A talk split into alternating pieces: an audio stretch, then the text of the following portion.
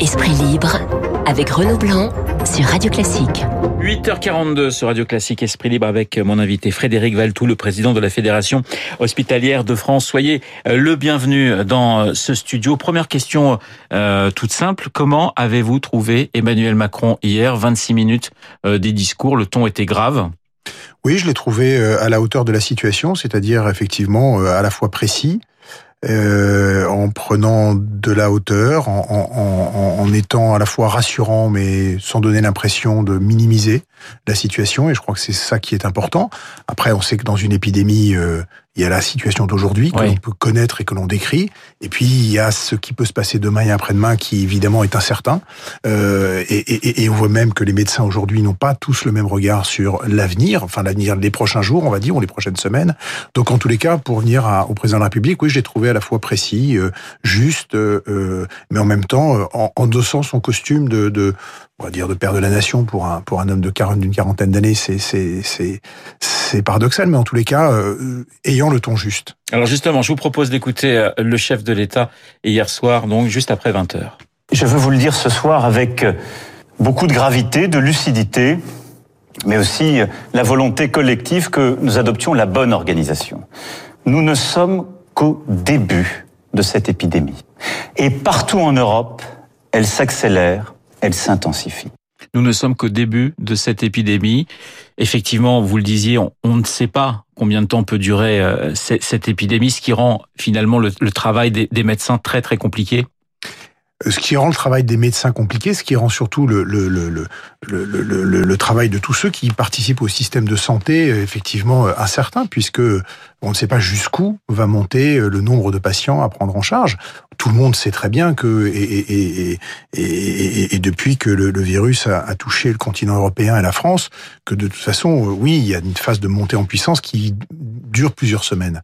Euh, donc on, on, on savait qu'on sait qu'on est en, période de, de, de, cette dans cette première période de montée en puissance.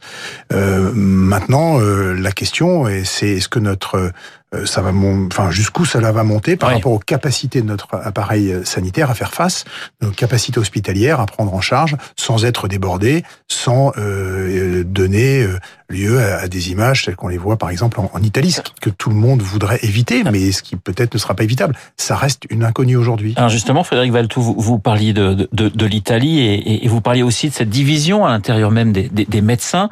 Euh, beaucoup de, de, scientifiques, beaucoup de, médecins ce matin disent on ne va pas assez loin. Je rappelle que la principale mesure décidée par Emmanuel Macron, c'est le confinement euh, des écoliers, 13 millions de, de, mhm. personnes, le confinement, si possible, des personnes de plus de 70 ans. Ce matin, dans la presse, notamment euh, Le Parisien, euh, le professeur comme de la Pitié-Salpêtrière, estime que le scénario à l'italienne est probable en France. Oui, il l'a dit, le même médecin l'a dit sur une chaîne d'information il y a deux jours, LCI, et, et, et, 20 minutes après, un autre médecin de, du même hôpital et dans la même spécialité disait le contraire. Donc, on tout cas tempérait fortement ses propos. Donc vous voyez, il y a de quoi, je veux dire, pour des euh, euh, pour euh, des, des, Français comme qui ne sont pas médecins, il y a de quoi peut-être. oui, c'est un petit peu les montagnes russes. Bah, le montagne russe, en tout cas, il y, a, il y a de quoi perdre un peu son, son, son avoir le tournis parce qu'on entend, ne veut pas dire tout et son contraire, puisque tout le monde s'accorde à dire que on va avoir de plus en plus de, de, de, personnes touchées sur le sol français par ce virus et que euh, on, on, on, va voir le nombre de patients dans les hôpitaux augmenter. Maintenant, euh, une fois qu'on a dit ça, effectivement, on voit qu'il y a tout l'éventail des, des, des, avis avec des intensités à, à, à, qui sont variables. il faut quand même rappeler une chose. Hein. Euh, aujourd'hui, si on regarde par rapport au système hospitalier, c'est notre capacité à faire face en, en, nombre de lits de réanimation. On a 5000 lits de réanimation en France, dans les hôpitaux français, et on sait qu'on peut aller jusqu'à presque doubler le nombre. On peut arriver euh, pratiquement à 10 000. De monter pratiquement à 10 000. Euh, idem pour les, les, lits de soins intensifs. Il y en a un peu plus de 7 000 en France. On peut là aussi euh, les augmenter assez fortement, voire les doubler. Donc on a une capacité à faire face si on, on le mesure par rapport à, à, à, la, à la grosse centaine, on va dire, euh, de personnes hospitalisées aujourd'hui euh, dans les euh, services de réanimation. Donc, on, voit qu'on peut prendre en charge. Alors, bien sûr, il n'y a pas que des gens qui vont être touchés par le coronavirus. J'allais dire, la vie continue. Et dans les services de réanimation, il y a aussi des gens qui ont des problèmes cardiaques, qui ont des pathologies diverses, etc. Donc, il va falloir faire face à la fois, j'allais dire, à à ce qu'est la, vie quotidienne d'un hôpital et donc le, le, tout venant des, des, des, maladies des Français, mais en même temps cette épidémie qui va monter, monter, monter jusqu'où? C'est une vague dont on ne sait pas où elle va s'arrêter. Oui, Frédéric Valtou, si je vous comprends bien, c'est qu'on est prêt, mais jusqu'à un certain point. Ben, on sait qu'on est prêt. Enfin, on, sait qu'aujourd'hui on a des capacités qui peuvent nous faire accueillir plus de, de, de patients touchés par le coronavirus. Euh, jusqu'à une certaine limite, bien sûr. Et, et, tout l'enjeu, c'est ça. Et est-ce qu'on va vers une limite ou pas? À quelle vitesse on y va? Euh, et, et, ça, c'est une. Et l'idée, c'est d'essayer d'échelonner le plus possible, euh, justement, c'est les, les, personnes qui sont touchées par par le virus pour ne pas se retrouver avec des pics qui seraient dramatiques. Oui, c'est tous les messages qui sont passés depuis maintenant trois semaines. C'est les gestes barrières, c'est effectivement le confinement aujourd'hui, d'une part le plus plus importante de la population, les personnes âgées d'abord, les personnes personnes âgées fragiles euh, dans les EHPAD, euh, c'est aussi effectivement euh, aujourd'hui les, les, les, enfants et, et, et, des conseils donnés de confinement à toute la population. Ces mesures décidées par le chef de l'État hier soir, vous, vous, vous, vous les trouvez allant dans le bon sens? Vous, vous pensez qu'effectivement elles sont, elles sont nécessaires? Bien sûr qu'elles sont, bien sûr qu'elles sont nécessaires. Elles vont dans le bon sens. Mais vous savez, on, on l'a vu sur des épidémies, le H1N1, le SRAS dans les années précédentes on n'a que des certitudes, on a des certitudes qu'à posteriori. Ce n'est qu'après qu'on peut dire on a bien ajusté ou pas la réponse, on a fait face à, on a pris les bonnes décisions ou on n'a pas pris les bonnes décisions. Est-ce qu'il fallait vacciner tout le monde lorsqu'il y a eu euh, H1N1 il y a quelques années et qu'il y avait des grandes campagnes de vaccination? On a pu critiquer cette mesure a posteriori parce qu'on a mieux saisi a posteriori ce qu'était la réalité de ce virus, mais a posteriori, a posteriori quand on refait l'histoire, on peut, euh, on peut, on peut, on peut effectivement euh, être critique ou, porter des appréciations plus ou moins euh, critiques sur telle ou telle mesure qui n'a pas été assez loin ou qui a été trop loin. Mais quand on est dans le feu de l'action comme on l'est aujourd'hui, quand il y a des décisions qui sont douloureuses à prendre, je pense qu'il faut d'abord saluer le courage et d'être capable de dire effectivement, euh, euh, voilà, quitte à ce que la vie de chacun ou que la vie professionnelle de chacun soit perturbée, il y a des mesures de confinement, il y a des mesures qui sont totalement inédites, mais voilà, il faut, il faut, il faut les prendre. Donc moi, je veux pas commenter, savoir si c'est juste ou pas juste. Ça va dans le bon sens et on sait que c'est de nature à ralentir la progression de l'épidémie, c'est ce qui compte. Il faut accepter, euh, j'allais dire, l'idée de, de tâtonner en quelque sorte. Oui, parce qu'on le voit même aussi. Voilà, si tous les médecins qui euh, euh, nous disaient tous la même chose étaient capables de tous nous dire voilà quelle va être la progression de l'épidémie, on pourrait se dire on est dans un domaine certain. Et donc on peut ajuster des réponses publiques certaines. Or aujourd'hui, on voit bien que c'est pas le cas. Donc, euh, il y a des critères, très, il y a des paramètres, pardon, très très divers qui font que la propagation va être plus ou moins rapide, plus ou moins violente, que la mutation du virus peut être plus ou moins, euh, voilà, peut amener aussi à, des euh, à, à, des complications, voilà, qu'on peut-être on ne peut pas anticiper. Donc on est dans une période où il y a quand même beaucoup d'incertitudes. Et, donc, euh, je pense que les mesures qui ont été annoncées hier, euh, elles vont de toute façon dans le bon sens. Maintenant, peut-être qu'il faut aller plus loin dans quelques semaines ou dans quelques jours. On verra comment les choses se déroulent. 3000 cas en France, 61 morts. Alors, c'est vrai que certains euh, estiment que la courbe des décès, si je puis dire, est comparable à ce qu'a connu l'Italie avec le décalage, bien sûr, des, jours précédents. Ça vous semble quand même pertinent de faire cette comparaison? Oui, parce que faut savoir quand même, euh, faut, faut, faut, être lucide. Euh, le système hospitalier de l'Italie du Nord, euh, il n'est pas très éloigné du système hospitalier français. Et donc, ce qui s'est passé en Italie du Nord, il faut le regarder. Ça ne veut pas dire qu'on va vivre exactement la même chose et qu'on va constater les mêmes euh, j'allais dire les mêmes situations que ce qu'on constate aujourd'hui en Italie du Nord, où on a des témoignages euh, où il faut choisir entre tel et tel patient parce que tout d'un coup tout le monde, euh, voilà, il n'y a plus assez de matériel, etc. Les situations sont sont pas ajustées. Euh, en tout cas, sont pas totalement identiques, mais néanmoins, on est sur des systèmes qui sont proches. Donc oui, la, la, la, la, vague, si on peut dire ça comme ça, va, va, va, va continuer à monter on a un système euh, qui est le système hospitalier est déjà en tension. Je veux dire, euh, la crise de l'hôpital, euh, c'est la toile de fond. le manque de personnel, les difficultés de recrutement, etc. Donc des effectifs qui sont déjà en tension.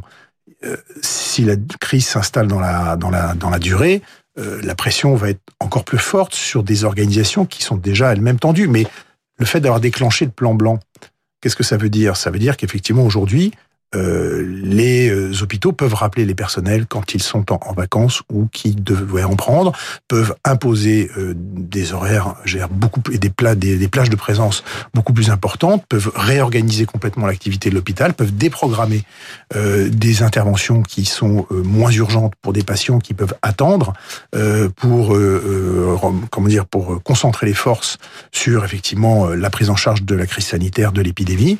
Voilà, donc c'est toute l'organisation de l'hôpital aujourd'hui qui est euh, qui est euh, tourné euh, pour lutter contre l'épidémie, tout en assurant quand même ce qui continue à se passer, de gens qui tombent malades, des crises cardiaques qui arrivent, etc. Donc, mais, mais le plan blanc donne des moyens d'ajuster la réponse hospitalière.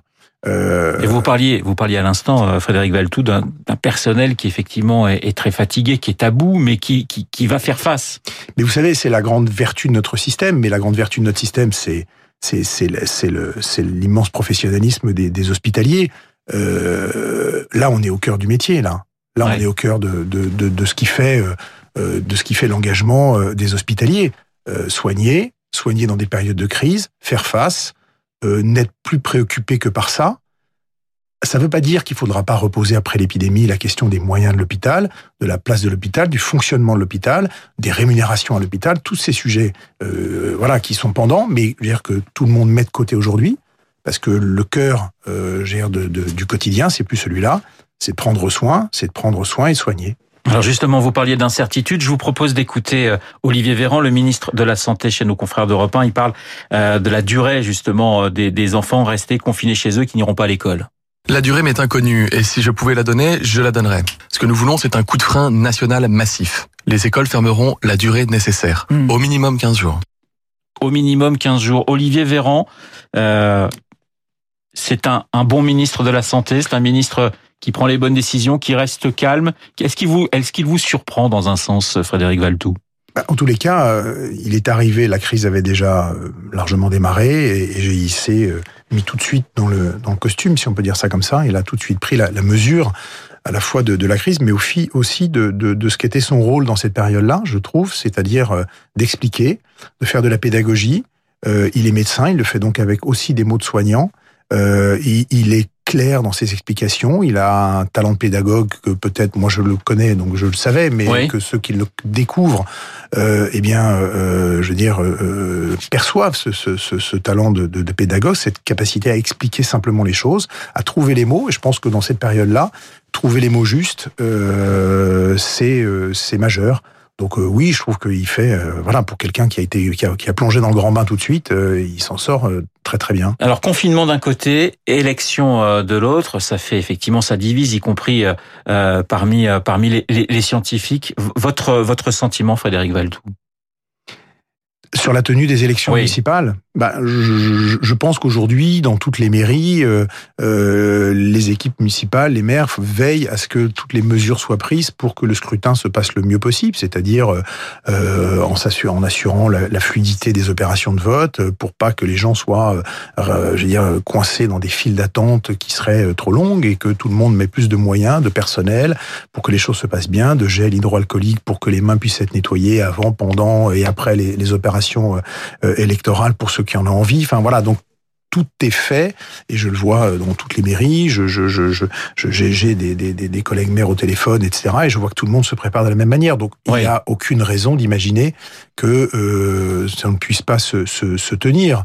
Et je pense que euh, les annulés aura été un, un, un mauvais signal parce que c'est quand même euh, voilà la, la l'élection, c'est le rendez-vous démocratique majeur euh, et que euh, n'y avait pas de raison aujourd'hui de, de, de, de l'annuler. Aller voter, ça prend ça prend dix minutes. Si on veille à ce que euh, les personnes ne restent pas euh, voilà à discuter pendant euh, de longues minutes, que les gens ne, ne, ne stagnent pas, que la promiscuité ne s'installe pas, il n'y a aucune raison d'imaginer qu'on puisse pas voter. Une dernière question, Frédéric Valtou. Je rappelle que vous êtes le président de la Fédération hospitalière de, France.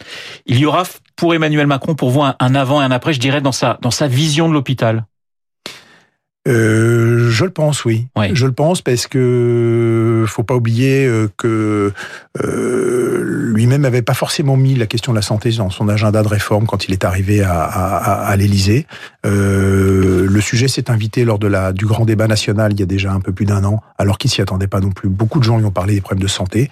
Je pense qu'il a vu là qu'il y avait un sujet, et je pense que là maintenant on touche du doigt, il va toucher du doigt ce qu'est, euh, dire la, la, la, l'immense valeur de notre système, c'est-à-dire euh, finalement que l'hôpital c'est l'épine dorsale de notre système de santé, c'est la colonne vertébrale, euh, et, et, et que en moment de crise, euh, voilà, les hospitaliers sont là, les hôpitaux tiennent, et on, on va tout faire pour qu'ils qu'ils tiennent, et, et, que finalement euh, c'est un matelas euh, important.